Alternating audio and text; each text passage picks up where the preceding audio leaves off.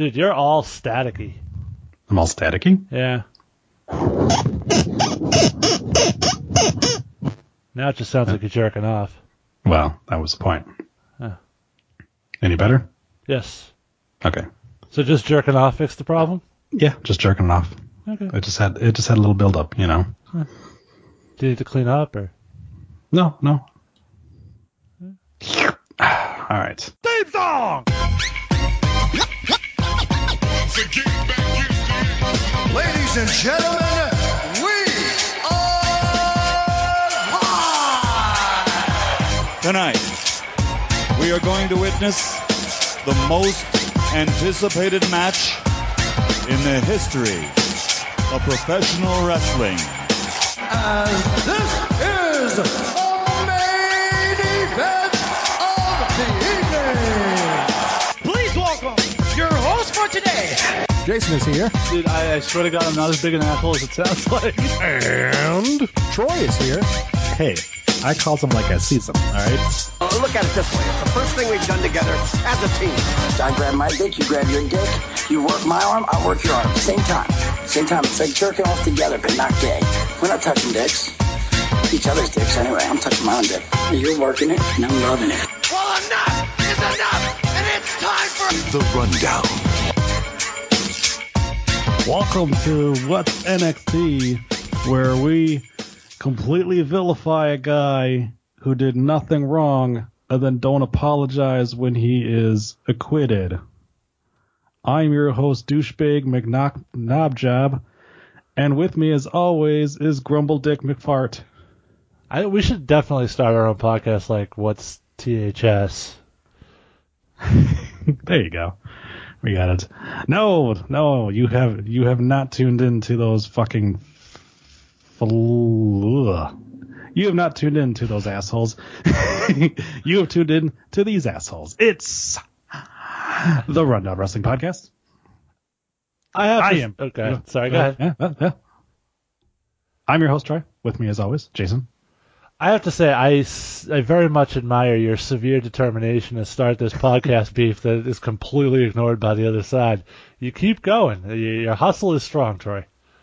Well, you know, I had the choice. I could either be the bigger man or, you know, I could be them. And I decided, I'll be the bigger man. We're going to start off. So are we going to, does this mean we're going to like fantasy book cosplay, like role play accounts for people in WWE and, you know, book alternate fantasy worlds where we talk about who they would bang and what pets they have and all that stuff? And assume that anybody who's white and is talking to somebody who's not white is immediately racist? Yes. And that anybody who's married is instantly subjugating their wife? Yes, that's right. Well, on that note... Though I will take exception to your assertion that Enzo Amore did nothing wrong, he was proven innocent. Lack of evidence versus proven innocent, not the same thing entirely, but... He did stick his dick in crazy. I will give him that. And that song is fucking awful. I listened to the show last week. It's fucking brutal. It's terrible. No, I love it. It's my new ringtone. It's terrible. We start off the show on a somber note as we give a 10-bell salute to William Morrissey, also known as Big Cass, who was completely destroyed and eviscerated via Daniel Bryan on a .com interview. Because why would you want to put that on the real show? Exactly. I did read, of course, one of the writers who said that he set that interview up and did no writing for it, and kind of explained that a lot of the .com interviews are done without a script, which is why you get things like very good lucha things, but also why you sometimes get things like this, where Daniel Bryan was able to. He kind of explained it that he came to Dan Bryan and said, this is what we need from you. He kind of took 30 seconds to compose himself and was like, let's go. Presented that awesome fucking promo. Yeah, what was it, like shin bone to the dome, like your mama ain't home or something like that? Yep. There was that. There was... You can't, and then it was, you can't teach surviving that. Yes. And then of course it was, you haven't trained hard enough. You haven't fought hard enough, you haven't wrestled hard enough to beat me. Yes, it was exactly what we wanted out of Daniel Bryan, that fire and that intensity, and him looking straight into the camera, which I appreciate that they, you know, not everybody does that anymore. That actually most people do not do that anymore. So when it does happen, it is a little bit more impactful, you know. It was the WWE equivalent of the Pusha T diss rhyme to Drake. Yeah, exactly. I'm going to be like Mauro Ranallo and just throw out topical fucking current event references. Hey, there you go. Mamma mia! Oh, block party. But we go from... Are you still blocked by him on Twitter? Probably. I wouldn't be surprised. Speaking of that Cass interview, though, before we get into our main segment here, the one thing I found cool about that Cass interview was it was like the old school, like, superstars, get them on a platform, like the Mean Gene interviews like they used to do way back in the day, with like where Sergeant Slaughter burned the flag, and like where they introduced the gobbledygooker, and but those types of interviews where Ted DiBiase slapped the ball away from the kid, like that staging, which was sort of weird that it was sort of out of nowhere and the only time they've done it like ever, but it was kind of cool. It brought me back. Yeah. Yeah, very much so. And then Cass talked. Yeah, and then Cass talked. But it happens. But yeah, so we go from that into a little segment we like to call... The Perfect 10! A 10! A 10! A fucking 10! And we start off with announcing that Monday Night Raw has a new constable. Because WWE has no idea what to do with Baron Corbin, they decided he's going to be the Constable of Raw. I don't know what that means. I don't know what that is. And I don't care. No. It's just another way for us to completely shit on the GM position and marginalize Kurt Angle. And I point out, and you saw it in the host thread, but for the listeners, just think of this, folks. Think of all the people with talent who were not on Raw because they didn't have time, but instead they spent time on a Curt Hawkins versus a jobber match over tacos that ended in a disqualification because Baron Corbin had to interfere. Well, he's the constable, and he was doing us a favor by ending the match. He's the constipation of Raw. Yeah, whatever. Although works. you did end up with the best nickname for him, I think. Constable Five Head? Yes. Just shave it, dude. Just shave your head at this point. You like, really should. You're not fooling anybody. Yeah, I don't fucking get that. I do not get what the fucking point of this is. Like, when Corbin came up, I thought he had some potential. I thought there was something there. I thought he would be one of those guys that maybe would excel at the main roster level, where maybe he didn't catch fire on Raw, so on NXT. I say, here's this big guy. He's got the look that Vince McMahon likes. Mm-hmm. And little did I know, he was just the fucking male version of Natalya. No charisma. Nobody cares. There's nothing there. And he can't really do much in the ring. I think a big part of it is he just can't read scripted promos, because we saw what he could do on Talking Smack back in the day, where he was actually, you know, coming across rather well on a lot of those promos. And I don't know if it's just that they don't know how to write for him or what, but the way I always looked at Baron Corbin was I thought that he might be kind of the second coming of Scott Hall in terms of character-wise, where it was just like asshole who doesn't care. Who just, you know, goes out there just to kick ass and everything like that, doesn't fuck care about anything else and everything like that. And it kind of started him off that way, where he was like, I only work for money and stuff like that. And then he just kind of lost that, and then he just became another generic bad guy. But they did the same thing with Kevin Owens, too. I mean, he came up, he was the prize fighter and yada, yada, yada. Now he's just generic bad guy number 5. Samoa Joe, same thing. Like, these are talented guys, and their promos keep them on the top of the show, but the truth is they're booked to be nothing special. Right. So much so that Kevin Owens can't fucking buy a win recently.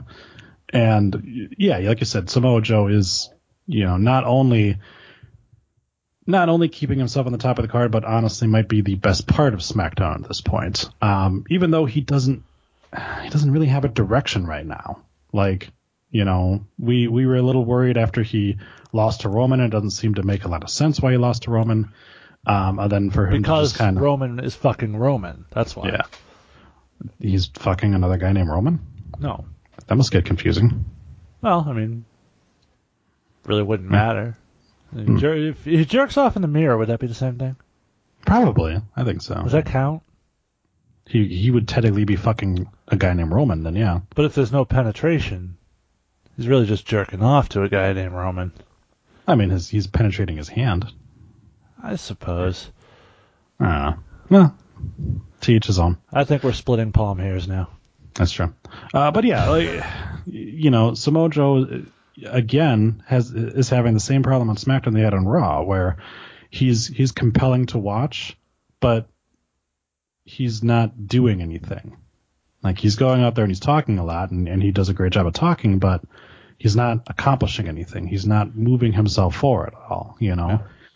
And that's kind of the issue, is that none of the feuds he's ever been in have ever led to anything. You know, right. There's no titles at all, no real. You know, he'll win one feud and then lose the next kind of feud. It's just he's kind of stuck in this same central location of upper mid card. Can't quite get to the main event. Can't seem to win a mid card belt either. So I don't know, but I think that he'll do that once they figure out what's going on with the Money in the Bank thing. I think that if he wins the Money in the Bank, that'll be a big boon for him, and it'll give him something more to kind of hang his hat on, and maybe eventually they'll they'll go ahead and give him a title shot and maybe give him a championship and run with the championship belt, because as much as we both like AJ Styles, you know, it might be time for somebody else new on top of SmackDown. Well, that may be coming sooner than later, but. I think Joe would be perfect to carry that Money in the Bank case. I think Owens would be great to carry it. I think Miz would be great to carry it. But Joe right now seems to be in top form. My only concern is, do they trust him with all the injuries that have been plaguing him sort of since he came into the WWE?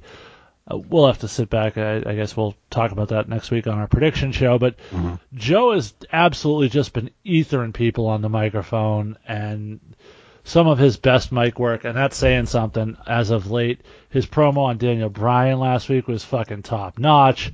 His promo this week was excellent. He never really isn't excellent in terms of what he does when he's got a microphone in his hand.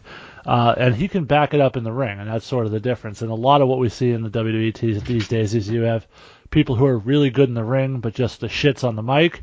See Roman Reigns. People who are great on the mic and can't necessarily perform at that high level in the ring, like a lot of people consider The Miz. Carmella. Another great one. You could even say Alexa to a degree. But there are a lot of those types. You having a guy like Joe, you having a guy like Kevin Owens, guys who can speak on the mic, who can cut great, compelling promos and still perform at the highest level in the ring, and those are sort of the unicorns in this business, and why they refuse to allow those people to be at the top of the card or be special is just beyond me. Why is the term ethering him on the mic a thing now?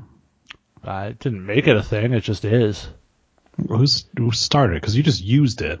It's something that kind of annoys me. Well, Jay-Z did a diss track years ago. I think it was Jay-Z or Nas, one of the two that they called ether, and I think that might have been where sort of the yeah, because I've seen two articles on Cage Side Seats now that have been like, this person ethered this person on the mic, and I'm like, why is that a thing now? Why can't you just be like, he killed him on the mic, or, you know, he raped him with a mic? Why can't we do that anymore? Why do we got to make dumb fucking terms for shit? Well, we can't say raped him on the mic because of the whole Enzo thing, so.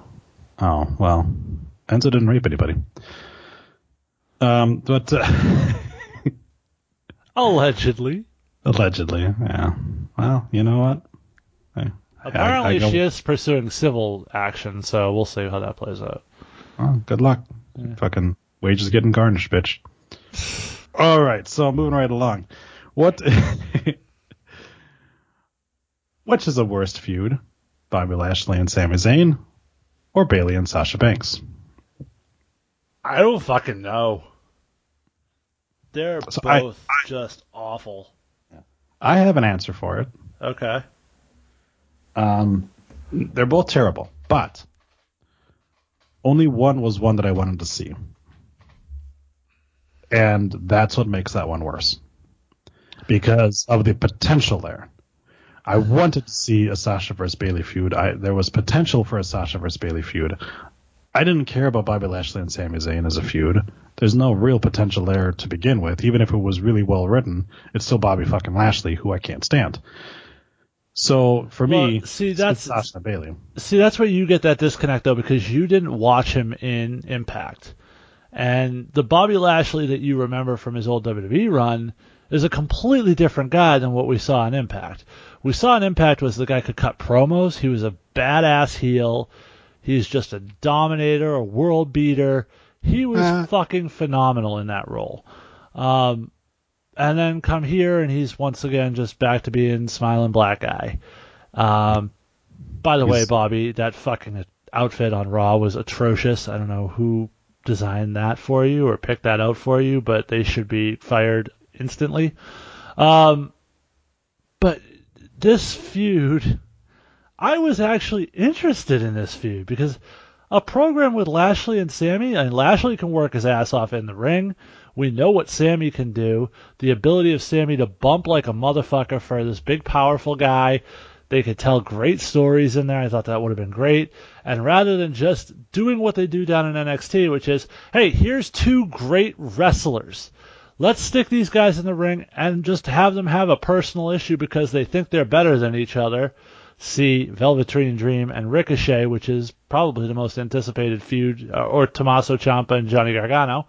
None of those have people dressing up in drag as sisters. They don't have any corny gimmicks with guitars. Nothing. They're compelling stories. They're stories that people buy into, and they're not fucking hokey.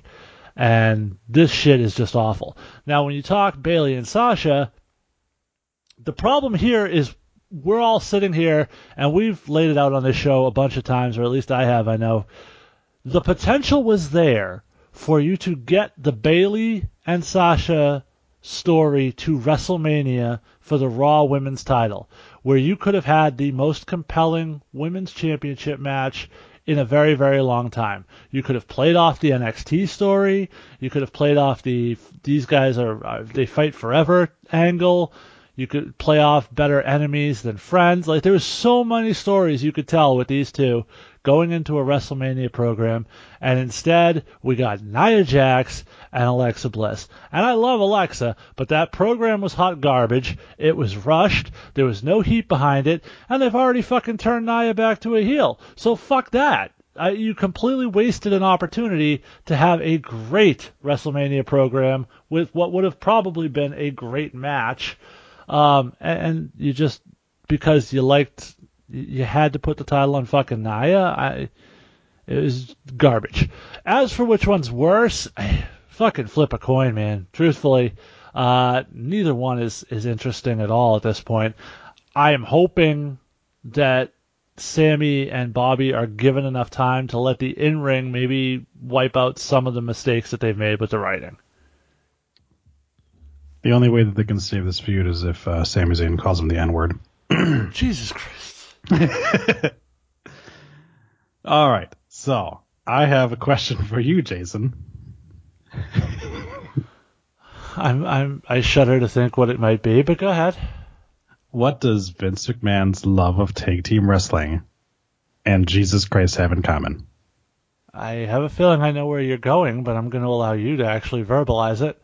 Neither fucking exist. That's what I thought. That's right. Because the B team earned a fucking title shot over Drew McIntyre and Dolph Ziggler. And the rest of the tag team division, for that matter. Yep. Over the Revival. Over the Ascension. Well, they probably deserved it over the Ascension. But, no. This was another nonsensical fucking decision. Look, and I think you and I have been staunch advocates for pushing Curtis Axel and Bo Dallas and given them stuff to do, and I think none of us are upset at that. However, we've spent weeks building this fucking Drew McIntyre, Dolph Ziggler team to the point that they were compelling and interesting and people cared about them, and then you don't give them the title shot. You have them job to the B team? Seriously? You also don't have the Authors of Pain in this match. So explain that to me. Well, Authors of Pain showed up. That I can explain not putting them in this match because you want them to be world beaters and killers, and you don't want them to go out there and lose in a battle royal. Mm-hmm. But not having them on TV at all is a fucking mystery to me. Yeah. Has it been 3 weeks now? They wrestled the week after their debut, mm-hmm. and then they were on Main Event the following week, and they haven't been seen since. Oh, well, that's good. Speaking of the B team, you can spend $28 and go to WWEshop.com and get a fucking T-shirt that somebody's taken a Sharpie to and wrote B team on. Even the Miz now has come out and made fun of the shop of WWE Shop's shit that they put out because it's fucking bad, man. Like it doesn't make any sense at this point. I think the biggest question is now that they've gotten all this money from Saudi Arabia and these new TV deals, can we bring the pyro back? Right. And bring the designers back who used to make cool fucking T-shirts, and the graphics people who used to make cool fucking graphics, and all these people that we've the camera operators, so we don't have to do any more fucking selfie promos. Like all these cool things we used to have, and we used to have nice things, and now nothing. Yep. So, the Authors of Pain debuted, what is that? April 9th on Raw. Then they were on the following Raw. Then they missed a week. And then they were on the week after that, so April 30th. And then they were on Main Event May 14th. So they haven't been on Raw for 2 months, and they haven't been on TV for 3 weeks. Yep, that's a good way to put them over. Mm. At least they've been on TV, unlike Sanity. Well, again, Sanity has a little bit of a different issue. Apparently there's an issue with trademarking the name Sanity, which is why they haven't been used. So at least that I understand. But why is Andrade C and Almas marginalized on SmackDown when he should be a big fucking deal? There's a huge program with Sin Cara, who hadn't been on TV in a year and a half. Yeah, nobody fucking cares. Why didn't you just put him on 205 Live if you were going to use him that way? But at least we're using the platform of Money in the Bank to elevate stars like the Riot Squad and Absolution and the Iconics. Mm-hmm. And none of that is happening. What are you talking about? None of those people are booked for Money in the Bank. Why would they not be? This is like a big deal. It's the women's ladder match. It's a chance to really push a good young talent to the top of the card. And it's, I mean, God knows we've had enough of fucking Natalya, and Lana can't wrestle a lick. So, I mean, those girls should definitely be in there ahead of them. Nope, sorry. Natalya and Lana and Naomi are all in the Money in the Bank. So Ember Moon will have to take on her elders in that match. She's but it's okay because on the men's side of things, we're going to put over fresh young talent like Bobby Roode. I'm okay with that. Bobby Roode is still relatively new talent to the main roster. Yeah. But don't worry, because we have plenty of room on the card to put Jinder Mahal in a match. Oh my God, that nobody wants to fucking see or gives a shit about. That, oh God, the tag team match on Raw. Fuck these people, seriously, just fuck them. Now, I will say it's the only fucking match I think on Raw that ended with an actual decision. Everything else was a disqualification or something, but we'll get to that in a topic in just a little bit. That's true. But don't worry, because, you know, the women get to shine on Money in the Bank, because not only do they have a ladder match with a bunch of old fucking hags in it, but they also have one of the worst women's wrestlers ever taking on a person that's only been in one match, and that's Nia Jax versus Ronda Rousey. But wait, because we decided that, okay, well, things aren't going exactly as planned in the Nia and Ronda feud, so let's add Natalya back into the feud. Well, everything's always better with Natalya, right, Troy? Oh, yeah, exactly. Yeah, totally. There's definitely not fucking audio evidence of my hatred for this cunt. But, yeah, I mean... Wait, you don't? I thought you liked her. Yeah, no, I don't. So, you know, Ronda and her excessively large clitoris yet again had to be joined in this feud with fucking Natalya, because that's something that we know, I mean, that they literally have one of her best friends employed on the roster and could easily bring her up and add her to this feud. But you keep going there, but her and Natalya are legit training partners. They are legit friends. Like that part. Nobody knew that shit. Nobody knew that shit. And she was a heel on SmackDown. She came over to Braun, so she's just like, oh, fuck all that. So your opposition to point to that is that you expect the WWE audience to have followed MMA and know that Ronda and Shayna were friends. I expect. I think it's far more believable to the WWE's audience and the people who are casual fans and don't follow MMA to buy into the notion of Ronda and Natalya as friends than Ronda and some girl they don't know, they haven't seen, and they don't care about. But why is Natalya here? This feud doesn't need a third person to it. Everything needs a little Natalya. No. I want to take. They need someone to teach people how to put the sharpshooter on. Oh yeah, that's right. They also need her to teach everybody else how to keep their fucking pussy covered. But you know, that's neither here nor there. But yeah, the issue here is the fact that instead of this being like, all right, fine, you want to turn Nia Jax heel, whatever, it's fucking bitches be crazy as it always is. But then you need to be telling the story of here's this fucking monster cunt. And she's going to take off against this fucking MMA superstar. And you could build a story around that. You could build a story around the fact that Nia Jax can sit there and be like, I have to face you. You've been in one match. Well, Nia was the one that challenged her, so that wouldn't work. Which is stupid. Yeah, well. By the way, can we stop putting Ronda on fucking commentary?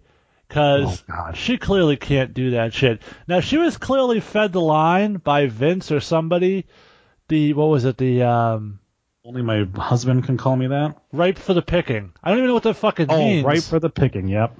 But yeah. She said it once, they went to commercial, and then she said it fucking again. So clearly they wanted to drill this line home for some reason that I don't know, because it didn't make any fucking sense. What the fuck does that even mean? I don't know. In that context, like your husband, what would? Yeah, I guess that means that her pussy was ripe. I don't know. Maybe she should take a shower. Yeah, that's awful. Like, Jesus Christ. Anyway, I'm pretty sure they have shower facilities at the arena there. So if you do have a ripe pussy, go ahead and just wash that bitch out. Oh God. Maybe that's what they mean by Natalya's her training partner. Hey, there you go. Somebody who knows a lot about pussies. And farting. And pussy farts. Hey, none of those were confirmed queefs. That's true. They could have came from either fucking area. Who knows with Natalya? But we go from talking about one pussy to talking about another because CM Punk and Colt Cabana beat Dr. Amann in court. Oh my God. Players. I missed last week's show, so allow me in... Yes, this is what I was hoping for. To posthumously say, fuck CM Punk. Go ahead. Yeah. Tell this story, and then I'll get into this shit, because I got a lot to say about this motherfucker. Yeah, so this obviously wasn't the, like... This wasn't the lawsuit that we had where it was the doctor against CM Punk. Other way around. This wasn't a lawsuit where it was CM Punk and, with the lawsuit against the doctor for, malpractice or whatever like that. This is the doctor and his lawsuit against these two motherfuckers because they put out a podcast where they question his, ability as a doctor. And, which, by the way, we're very grateful for because if they had won, Natalya would have sued your ass. Mm-hmm, yeah. So the end result of this, of course, is that everything that was said in the podcast was apparently acceptable free and clear. We're all good. No. See, this is the problem. This is getting mischaracterized. The problem here. All right, allow me to do this. First of all, CM Punk's a fucking cunt. Okay, this guy's a dick. Everything about him just reeks of I'm a piece of shit that's so self-centered. I don't even understand. There's a world outside of Phil fucking Brooks. Now, that said, if the WWE was indeed funding this lawsuit for Chris Amon as people have speculated, and they were the ones sort of pulling the strings as to what they asked for, and they wanted to sort of use this as a way to really put the screws to Punk and Cabana, whatever, then they're fucking idiots. Because the way this worked, okay, the point of this trial was that due to the comments of Punk and Cabana, they tried to make the case that Dr. Amann suffered $4 million worth of damages. Now, didn't lose his job, didn't suffer any sort of injury, didn't suffer any malpractice suit, their case was that he suffered some torment on the internet. Mm-hmm. And they thought that should be worth $4 fucking million. Right. Dr. Amann, the first day on the stand, they said, well, what personal loss have you suffered as a result of this? And he said, well, really none. Mm-hmm. That's a great way to start your case. Right? Yeah. Like, who the fuck is this guy's lawyer? So here's the other part of that. Now, Punk and Cabana were smart enough to never name this motherfucker. Yeah, they called him Doc. Yeah, they called him Doc. And so Idiot was just like, I'm going to put a name to the name that they didn't give and sue them. Which is like, okay, well, you could have easily been like, well, they definitely weren't talking about me. Like, I didn't do that, you know. Well, okay, so liability and to go like, it was in his defense, which you shouldn't be. Okay, but not Punk's defense, in the doctor's defense. On the podcast, they made reference to the Royal Rumble and the doctor coming over and talking to him in the middle of the match, and you could very clearly go back and see who it was. Right. Didn't take much to figure it out. Okay, but on top of that, so obviously with a defamation case, yeah, you have to be able to, one, prove that you did actually suffer something for this, and he could not do that. So instantly this shouldn't even have gone to trial, because that, number one, is just like any judge should look at that and be like, you haven't suffered at all. I'm just going to throw this case out. But two, then you've actually got CM Punk admitting to being a hypocrite during this, when he sat there and said, oh, well, you know, yeah, a lot of the stuff that we said, you know, we talked about, you know, how this guy was mistreating me and stuff like that. But on top of that, when he was doing his job and saying, we need to pull you out of the match, I was like, no fucking way. You're not pulling me out of this match. So way to prove yourself to be a fucking hypocrite, that you go on and on about the mistreatment that you had of the doctors, and then you go ahead and go against doctor's orders. But so they also spent about a day worth of testimony describing the difference between a golf ball and a baseball, and what size the growth was, and where the growth was, and but that is completely normal for lawsuits. I have a problem with.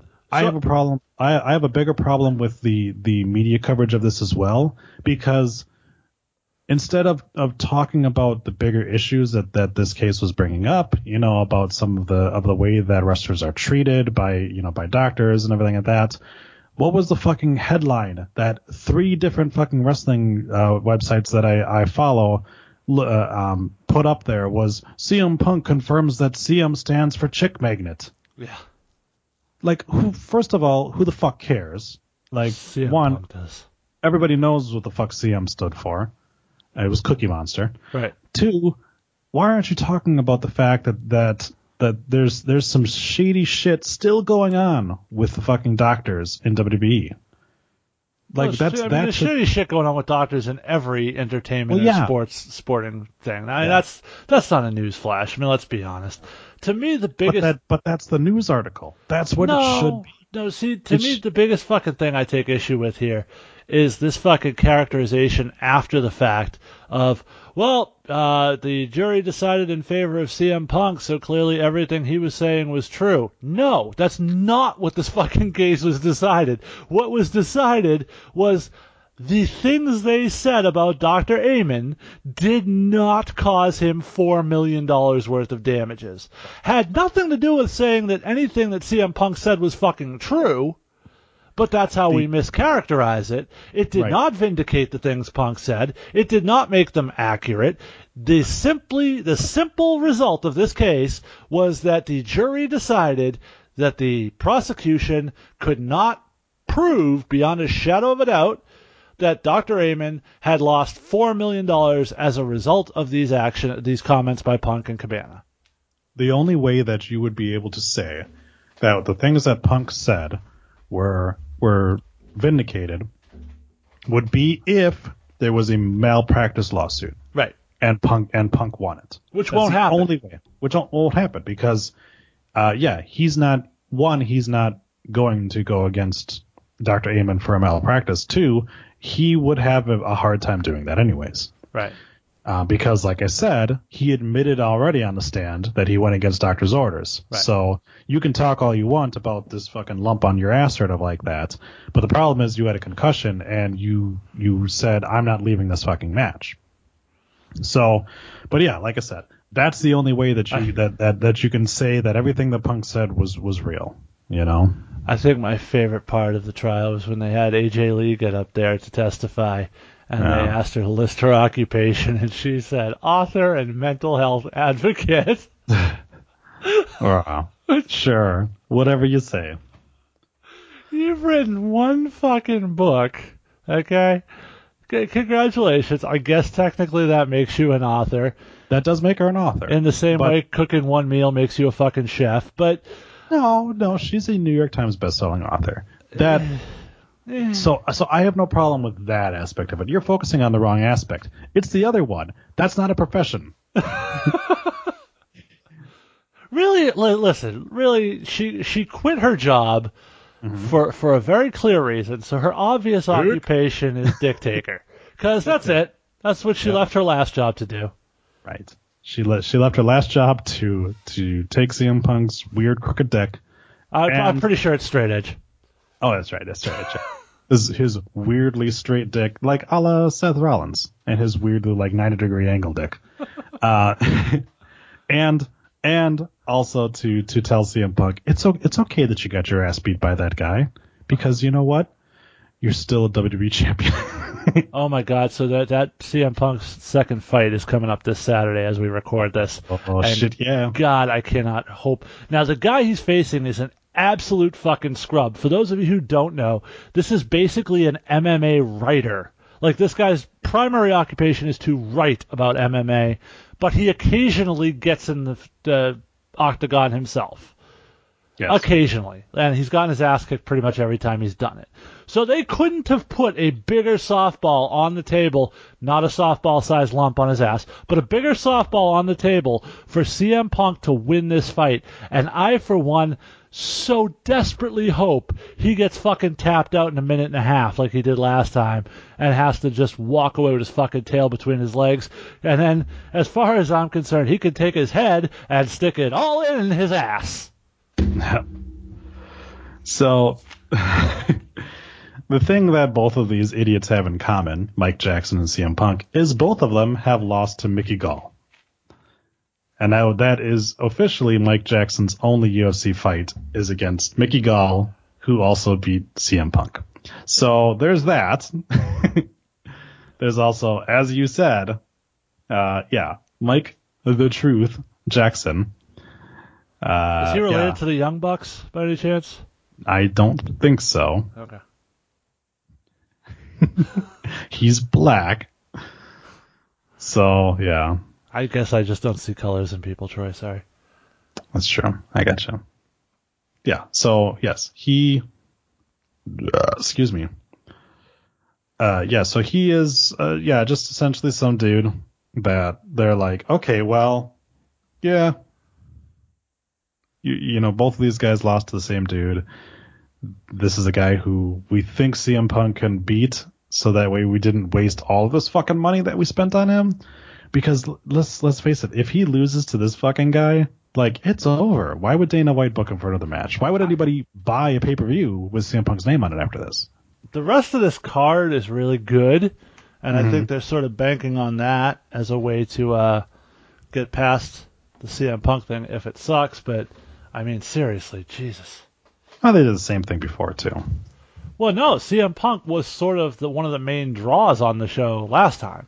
I understand they had, what was it, was that the Overeem and, I want to say it was Overeem and, what am I forgetting the guy's name? Miocic, right? Was that one? Let me check real quickly. It was 205, I want to say? 203. 203, okay. Yep, Mirotic and Overeem. Okay, so there you have it. That's what it was. That was the real draw. And, but he was on the pill poster for it. Yeah, yeah. And it was a big draw for him. He is again. But this one obviously is Whitaker and Romero too. Yeah. So that's obviously the bigger draw there. But yeah, and Conor McGregor versus a bus. Yeah, well about that. But here's the other thing. Why can't Conor McGregor get glass in this guy's eyes, really? I mean, yeah. So, but again, they're putting two guys that are 0-1 on the main card just because it's CM Punk, which I don't understand, because at this point, like, maybe you should put him on the preliminary, considering we got fucking Alistair Overeem on the preliminary card. A fucking former champion can't make it to the main card because we have to have fucking CM Punk and his fucking fists of spaghetti. I wonder how much they're paying Punk this time. I thought that he should be the same as the first fight. Oh, good. So he's probably making more than the guys in the main event? Yeah, probably. Okay. Yeah, because I think... Which is funny, given that he spent so much time on that fucking podcast in question bitching about other guys who are part-timers and aren't there all the time and haven't put in the fucking time and dues that he has, getting more money than him in the payouts at WrestleMania. But, I'm sure he would be fucking opposed to getting that in UFC for himself when he's the one who's been there 2 fucking fights and is making more than guys who have busted their ass for an entire fucking career, because fuck CM Punk. This is the same guy, though, that if WWE offered him, like, $6 million to come back and main event WrestleMania against Brock Lesnar, he'd be like, done. That's the crux of his fucking issue, and that's the fucking, like, the biggest problem he has with WWE. If you go back and listen to that fucking podcast, or Adam, in Adam's case, listen to it for the first fucking time, because he's only 8 years old. But if you go back and listen to that fucking thing, the crux of his issue is that other people were in the last match at WrestleMania. Right. That's it. If they put him in the last match at WrestleMania, he'd have been fucking fine. Right. A spot that has been in the past reserved for such fucking amazing matches as Hulk Hogan versus Sid Vicious. Yeah. Last match at a WrestleMania. Undertaker versus Sid Vicious. Wasn't that one of them? Yep. Fucking that's what you're striving for. Yep. And just remember, this is a guy who held a title for over a year. Yeah. But that wasn't good enough. Nope. He was never the top guy. Well, you know what? There's one fucking top guy. And that's Vince McMahon. Everybody else is his pawn. And you should be happy that you got the fucking opportunity you did. Because you know what? I guarantee you that when Kevin Owens goes out there and wrestles a fucking 5-minute match against Curt Hawkins, he goes in the back and goes, yep, I'm happy I'm here. Right. And it doesn't matter that he was in the main event or that he was a curtain jerker. What matters is that he was there. And that's all that should fucking matter. Because this is the issue, is you've got he's the same fucking mentality as a lot of these other old school guys who sit there and say, like, oh, well, you know what? Titles don't mean anything, but I better be the fucking world champion. You know? And it's the same fucking shit. I got an idea. Why don't you put the belt on me? Yeah. Okay, great. And then what? And then I beat everybody. Yeah, exactly. And of course, speaking of colossal fucking assholes, it appears that Vince Russo's writing Raw again, bro. Bro, let me just tell you, bro. That's what it fucking feels like, man. We hinted on this earlier, but I'm pretty sure, I go back and check, but I'm pretty sure, they changed that decision. So I'm pretty sure everything other than the tag team match in Raw ended with a fuck finish or a disqualification or a no contest or some bullshit. This is Vince Russo attitude era writing right here. There's no continuity from one week to another. There's no actual story arcs. It's just on the fly booking week to week. We're not having any finishes. We're wasting half of our talent. They're not even on there.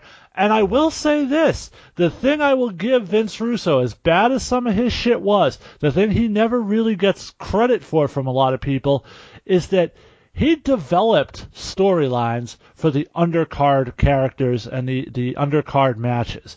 Every match on a pay-per-view had some story and some development to it. That's not the fucking case anymore. They just throw shit together at the last minute for these pay-per-views, like the week before the pay-per-view is going to happen. All right. I will say, yes, everyone had a storyline, but most of them were garbage. Second. At least there was a storyline, though. So I'm on cagematch.net. This most recent Raw has a 1.31 rating out of 10. So Elias and Jinder Mahal defeat Roman Reigns and Seth Rollins. Legit finish. And what was a relatively garbage match other than the big spot at the end that was the senton or whatever it was. Yep. The Rockets point guard James Harden defeated Curt Hawkins by DQ. Ugh. That was the taco match, by the way. Yep, there's your taco match. Nia Jax defeats Natalya. I've heard of a popcorn match. That was the first time I've ever heard of a taco match. Nia Jax defeats Natalya. By Natalya getting hurt and unable to continue. Correct. Not an actual finish. Braun Strowman defeats Bobby Roode. Okay. So two. So we had to put the gimmick of him breaking a ladder that was clearly cut in half. Yep. Then we have the B team winning the Battle Royale, which was another fuck finish. Yep. You have the Riot Squad defeating Alexa Bliss, Ember Moon, and Sasha Banks by DQ. Another DQ. Finn Balor defeats Kevin Owens by DQ. Another DQ. Yep. So you had two of these seven matches. And seven matches in a 3-hour fucking show. Let's start there. Yeah, but you had five of the seven matches. How many matches were on SmackDown?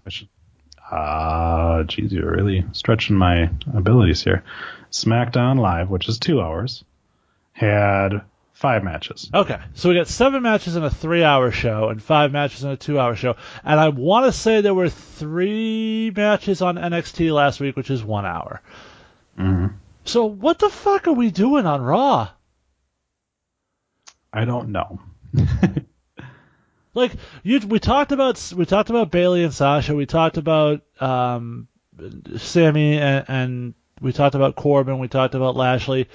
But there's so much shit to Raw. And I guess we have another topic where I don't try not to dance too much into it in the main event. But there's so much shit on this show, and I don't mean shit in general terms. I mean shit as in bad stuff. Like I love professional wrestling.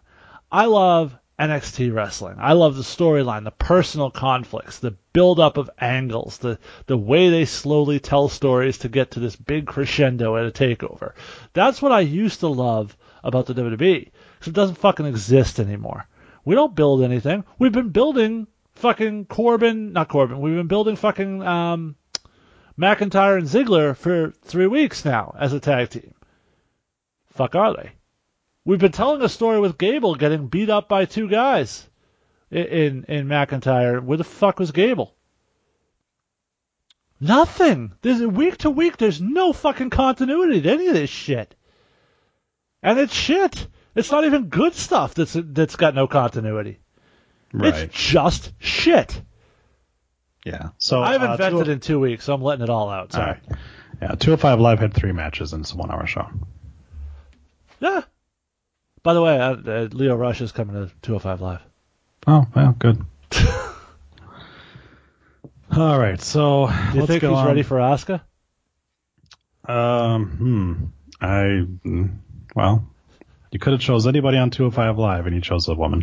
So that was nice, yeah. Well, that was the whole point. That was his tweet. I know. But you could have been like, you think he's ready for Hideo Itami? Because, that would have been racial. Yeah. Speaking of Asians, Hideo Itami, by the way, is now once again a heel on fucking 205 Live. Mm-hmm. Because bitches be crazy. Shinsuke Nakamura. Are you calling Hideo Itami a bitch? Huh? Yeah. Fight me, bitch. Shinsuke Nakamura. Pumpkin latte fits, motherfucker. Shut up. I want to get out of this shit. Shinsuke Nakamura goaded AJ Styles into slapping him during a contract signing match. Contract signing segment.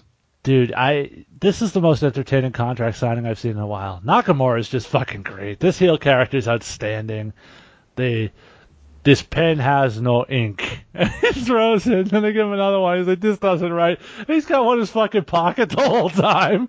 Like, just the subtle little shit, the facials, he is so brilliant in this role. He is so amazing. It just makes you realize how much they missed the boat with this guy when he first came up, to see what he can do now. Very similar to, we talked about 205 Live, very similar to when I watch Buddy Murphy on 205 Live and realize how badly NXT missed the boat with what this guy could have been down there. I'm just glad that they found it with Nakamura in time before the audience really stopped caring about him. Mm-hmm. And there's a potential for us to really explore this character and really get going with it. Yeah. The only thing, because I'm a fucking negative asshole, I worry that he's going to get so over as a heel that they're going to turn him back face and water him down again. And he needs to stay in this character. Yeah. We need to see more of this heel Nakamura character. At least for a very long time. Yeah. Yeah, and I think that, honestly, I think it's time to put that title on him. I think so too, yeah. He's so fucking good, and if you have him lose for the 15th time to fucking AJ Styles, you really need to be like, okay, well, we clearly need to go in separate directions this way now. Right. Whereas if you have him win the title, you can have this feud continue. Yes, and it should continue, because it's just now starting to get fucking good. After 15 matches where there was dick kicks and cunt punts and all sorts of shit going on in this thing, right. Now we finally got the matches that we want to see between these two. Yeah. So, yeah, speaking of cunts, Becky Lynch scored her biggest win in 2 years as she not only defeated Charlotte, but actually made her tap. In a really, really good match, too. And this may have been the best match on WWE TV this week. I enjoyed the hell out of this, and though I don't think Becky's winning the Money in the Bank match, I think they've positioned her in a spot now for people to at least be compelled to see her performance in the match. If I were the WWE, I would book it to have her about to win, and then someone, James Ellsworth, comes in and aligns himself with someone and helps him win. Just because. No, not going to do that. I think that this is the thing that we see quite often heading into Money in the Bank, where one of the contenders gets a big win just because we're like, well, we're not going to fucking have them win it, but we're going to give them at least a little bit of a rub heading into it, so we don't completely fucking kill their momentum.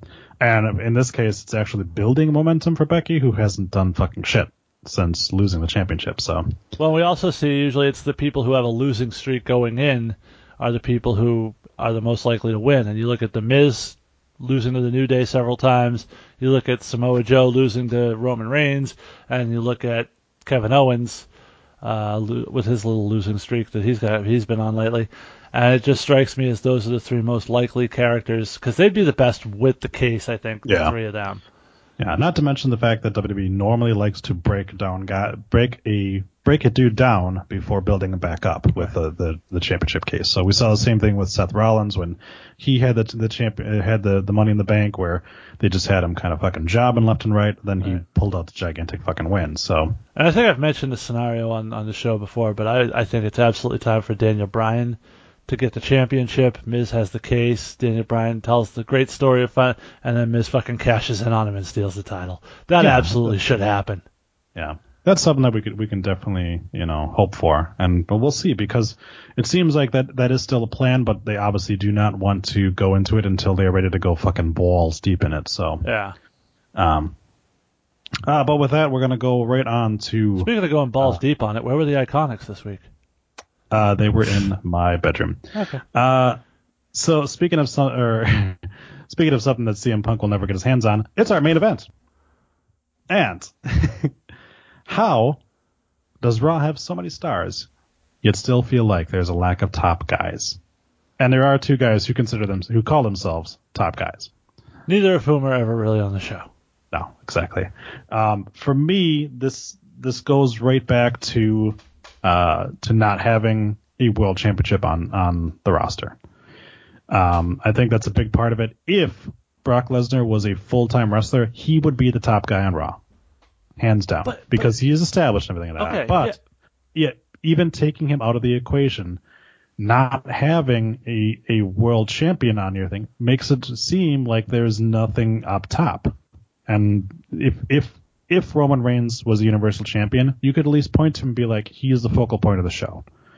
But because of the fact that we can't have feuds for the championship, he gets lost in to the point where now he's kind of upper mid card with Jinder, and there's no main event feud because there's no main event prize.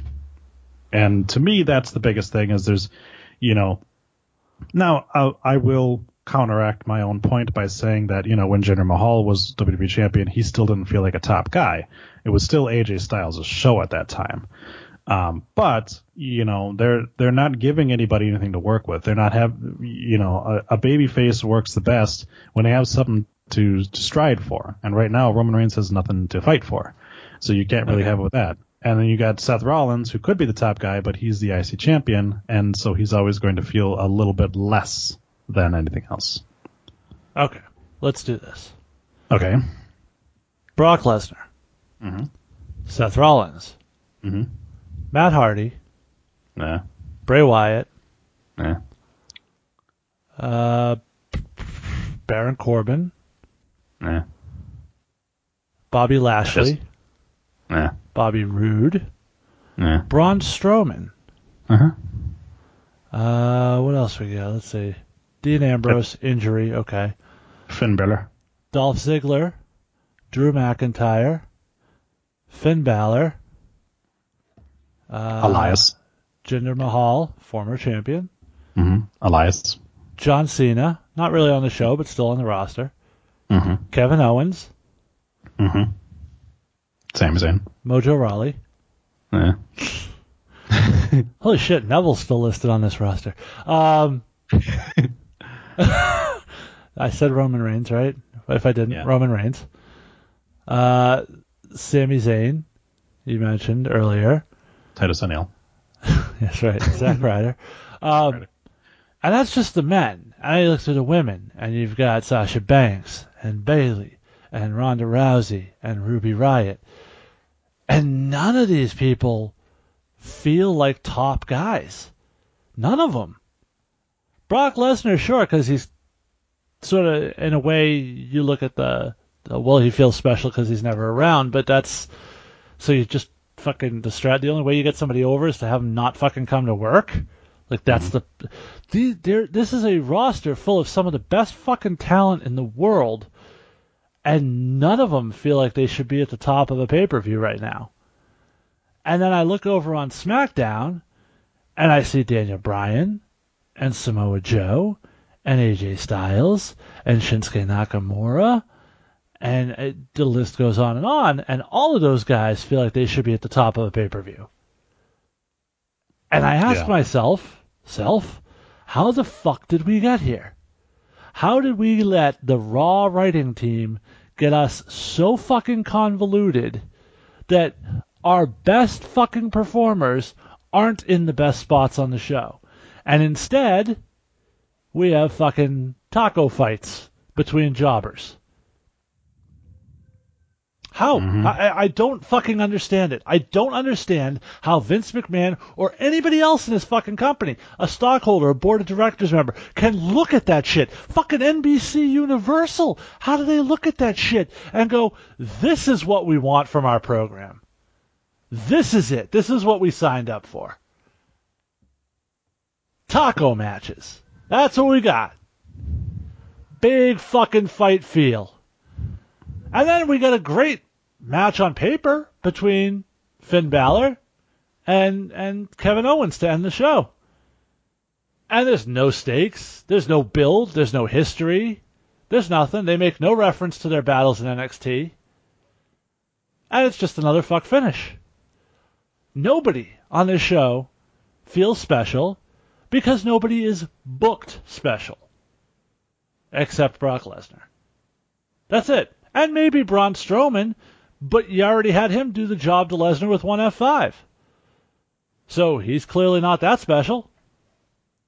And he could break all the ladders he wants. But to me, this all comes down to it's character development. That's what it all comes down to. They don't develop faces anymore. It's all cool heels and bad heels. And there's nobody for the cool heels to fight because all the fucking faces are pussies. So you got a great heel turn by Sami Zayn. He's got nobody to match up with. You got a great heel in Kevin Owens. Who's the face he goes up against? Finn Balor, who we've booked as plain white toast. We took away the demon. We took away everything that makes him special. The only thing special about Finn Balor is that every time he comes out, it's the extraordinary man. The extraordinary man who does extraordinary things. The fucking tagline, because it's boss time. It's such horseshit the way they book these characters. The way they develop these people, these characters on their show would not be interesting at all on any other show on television. Finn Balor's got that dick. Why is there a picture of that on the internet now? No, he just thrusts it into the camera all the time. We didn't even mention the fact that Bayley went full retard during her segment, where she apparently was astonished that you can't just tag yourself into the fucking match when you're not a part of the match. That was the moment where they're just where it was like, oh, okay, see, that bothers me less. That bothers me less from the Bayley perspective as it does for the referee. How the fuck are you booking your officials to have any credibility? I don't know. It was really dumb. It was dumb of him to count, and then it was more dumb for Bayley's reaction when Kurt Angle was like, "You weren't part of the match," which she's like, "What? What? You mean Eric Rowan inserted himself into the Royal Rumble a couple years ago. You mean I can't just join in when somebody else goes down in a match? Preposterous." Now, if she wanted to join in when someone else went down on other things, yeah, then I'm all for it, as long as they were going down on that ass. So, let's take a look at what's going on in your area. I want to make it seem like that was a really bad cut, but there was no cut there. On that ass? Yeah, on that ass. I wanted to make it seem like there was more that I was saying that you're just like, it's too much, I gotta cut it. All right. ICW returns with Summer Slaughter on June 10th at the La Pica Lounge with a 4 p.m. bell time. Doors open at 3:30. Ringside, just $15 per ticket. In the main event, the ICW Alternative Championship will be in a line in a thumbtack massacre match as high-class villain Mo Foley takes on the Plaguebringer Marcus Crane. In a fans bring the weapons match, Mo Foley's tag team partner, high-class villain Pit Stain, takes on Dysfunction. Psycho Chase McCoy will put his ICW World Championship on line in an open challenge. The ICW Tag Team Championships will be on the line as Special Forces Corporal Robertson and Blazin' Benjamin takes on Chutes and Wanderers Scott Marciano and AC Riley Shooter with Jason J. The Midwest Championship will be on the line as the Marman Mario Andrew Crivello with Dana Adiva. There's too many fucking vowels in your people's names.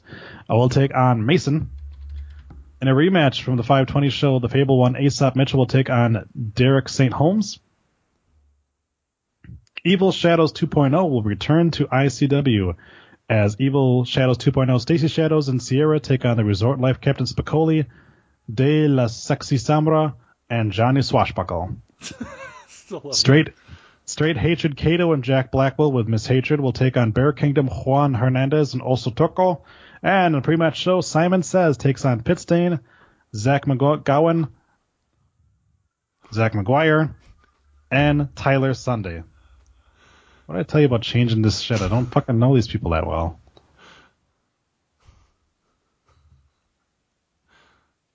Speak, son. It's your turn. Come celebrate the 5th birthday of Lucky Pro Wrestling when they present Star Clash 5 on Saturday, June 23rd at the Elks Hall in Clinton, Massachusetts. Tickets for this event, just $15 each, or you can get a 4-pack for $50, which if you failed math is $10 off. Doors open at 6:45. Live wrestling starts at 7:30. Matches so far announced: a rematch for the LPW Heavyweight Championship as Retro Anthony Green defends the title against the man he stole it from, the selfie-made man Vern Vicala with Jillian Lee. That's right, Vern Vicala's like 3-year reign as LPW champion came to an end recently. So, R.I.P. Vern Vicala's title reign. Scotty Slade and Mikey Webb will be handcuffed for this match to LPW President Jim Burgoyne at ringside. The LPW Tag Team Championship will be on the line in a Four Corners match as the Horsemen, Scotty Slade and Mikey Webb, defend against the Bitter Club versus Anthony Stone, and I believe that's Dylan Riot, Kellen Thomas, and the Heat of Ilya Markopoulos and Christian Casanova. In women's action, Jillian Lee takes on Alicia Edwards from Impact Wrestling. Sweatboy Christopher James, along with Danica, takes on Perry Von Vicious. Brickmass Stone will relinquish the LPW Hard Knocks Championship due to an injury, and the number one contender for that title, D.L. Hurst, will face an as-yet unnamed opponent to crown a new Hard Knocks champion. Tickets are on sale now at the One Stop Shop in Clinton, Massachusetts. That's 10 High Street, and at LuckyProWrestling.com. And I thank Adam for taking out the /HTML-115722, all shit that he puts in the URL.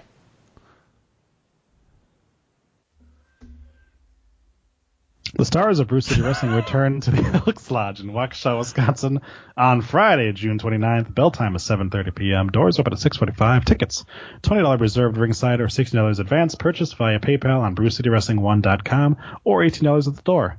Then stay at the Elks Lodge for the after party. Tickets are on sale now. I should probably update that. Already signed, the Bruce City Wrestling World Heavyweight Championship will be online in a triple threat match as Tokyo Monster Kahagas with Kevin Sullivan take on High Octane Onyx Andretti and Max Holiday. I'm really hoping for Onyx Andretti to take that belt off of him. The Bruce City Wrestling Women's Championship will be online as Lena DeOro takes on Blue Phoenix Vanessa Azure, and more Fandemonium matches announced soon at BruceCityWrestling1.com, or you can follow them on Instagram at Bruce City Wrestling. Like them on Twitter at BCW1, or like them on Facebook, Bruce City Wrestling 1. And that does it for the rundown for this Thursday, June 7, 2018. It has been like 27 seconds since I muted my mic because my child won't shut the fuck up. Follow us on Twitter at Rundown Podcast. Like us on Facebook, facebook.com/rundownwrestling. Email the show via rundownwrestling@gmail.com. Leave us like that guy did last week when he told us it was the best show ever. I know, and I shouted him out and read his email. I heard. Leave us a voicemail at 617-863-6967 at 61 Rundown 7. We are now on Patreon. Go over to patreon.com/rundownwrestling for more information there. Listen to our friends the Kingpin Brian Malonis and Mike Crockett on the Wrestling Podcast About Nothing, with new podcasts every Monday. Go to facebook.com/thewpan or thewpan.com for more information there. Check out our friend Justin Michaels on his show Yessel and Waltz on Tuff TV. Go to tufftv.com to stream it. Tune in to the Rundown Wrestling Podcast to hear our other shows if we have them. NXT Revisited, the Rundown Sit Down, WrestleMania Salvation, Glowstick, and the Nitromania Podcast all could potentially show up at random on your feed. Well, the Nitromania Podcast has adopted the What's NXT schedule, so... Mm-hmm, that's true. Follow our host on... It's released whenever the fuck Adam feels like it. Good news, though. Adam Saltshaker will be returning to the Rundown as a regular contributor, because now he doesn't have the excuse of having to work on the Nitromania podcast, because it's only releasing like once a year now. There you go. Follow our hosts on Twitter at jstewart0920, at rockstartroy, at salmaniataz, at the cells are erect, and at Johnny Analog. Thanks to all of you for listening. I wonder if Johnny Analog's gotten any fucking followers as a result of us. Probably not. We don't even have followers. Well, he's got you and I from it, I guess. So if nothing else, you said too. Thank you for listening. Thank you to Jason. Thanks, Troy. Thanks again for our theme song. Next week, we have our Money in the Bank predictions. Spoiler alert, I predict the show's going to suck. I predict that our show will suck next week as well. No, I meant the Money in the Bank show. Oh, I meant both. See ya. I guess that means we'll see you next Thursday. Bye-bye. The Rundown Wrestling Podcast was created and subsequently bequeathed to us following the untimely death of Adam Selzer, and is produced and edited by Jason Stewart. This episode was hosted by Troy Bolson and Jason Stewart. We are a member of the Questionable Endeavor Network. Check out all of our other podcasts and shows on QuestionNetwork.com, and tune in next week for an all-new episode of the Rundown Wrestling Podcast.